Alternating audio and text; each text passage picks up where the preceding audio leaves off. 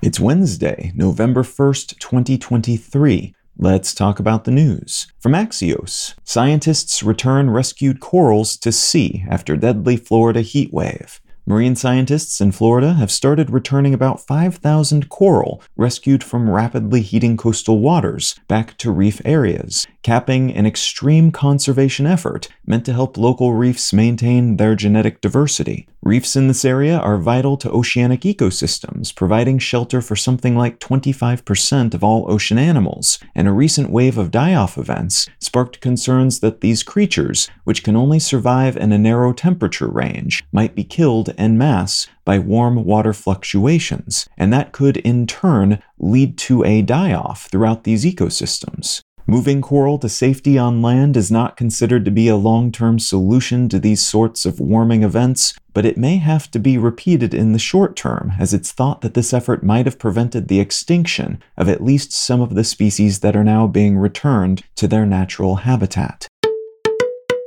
From the New York Times, Biden issues executive order to create AI safeguards. The U.S. government has issued a significant new executive order requiring that companies developing artificial intelligence systems report to the government any risks associated with their work, including those that might empower belligerent foreign governments or terrorist organizations, and those related to deepfakes and other misinformation amplifying tools and techniques. The US is generally considered to be the leader in AI tech right now, and this new collection of regulations are part of a larger effort to maintain that lead, while also putting guardrails on the development of software that could lead to novel sorts of security threats, allowing the government more visibility into what's happening at the bleeding edge of this space, while also providing companies working in the AI industry more clarity on what is required of them. Other G7 governments have also agreed to a code of conduct for developing advanced AI, and while most of these rules are voluntary at the moment, it's expected that these initial AI oriented regulations will inform future, more hardcore and pointed versions of the same.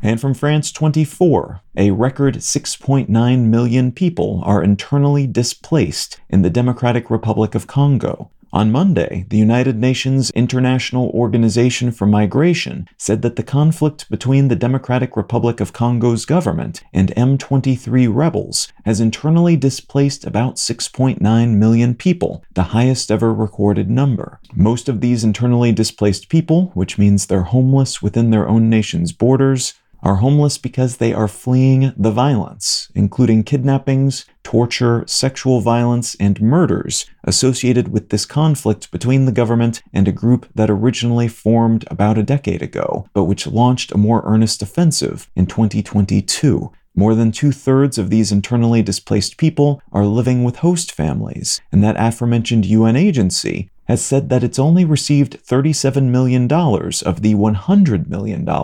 it requested for its operations in the DRC, which has made meeting the basic needs of these displaced people difficult and further damaged the UN's reputation in a country where it has already been accused of failing to curb escalating violence and has been asked by the government to leave.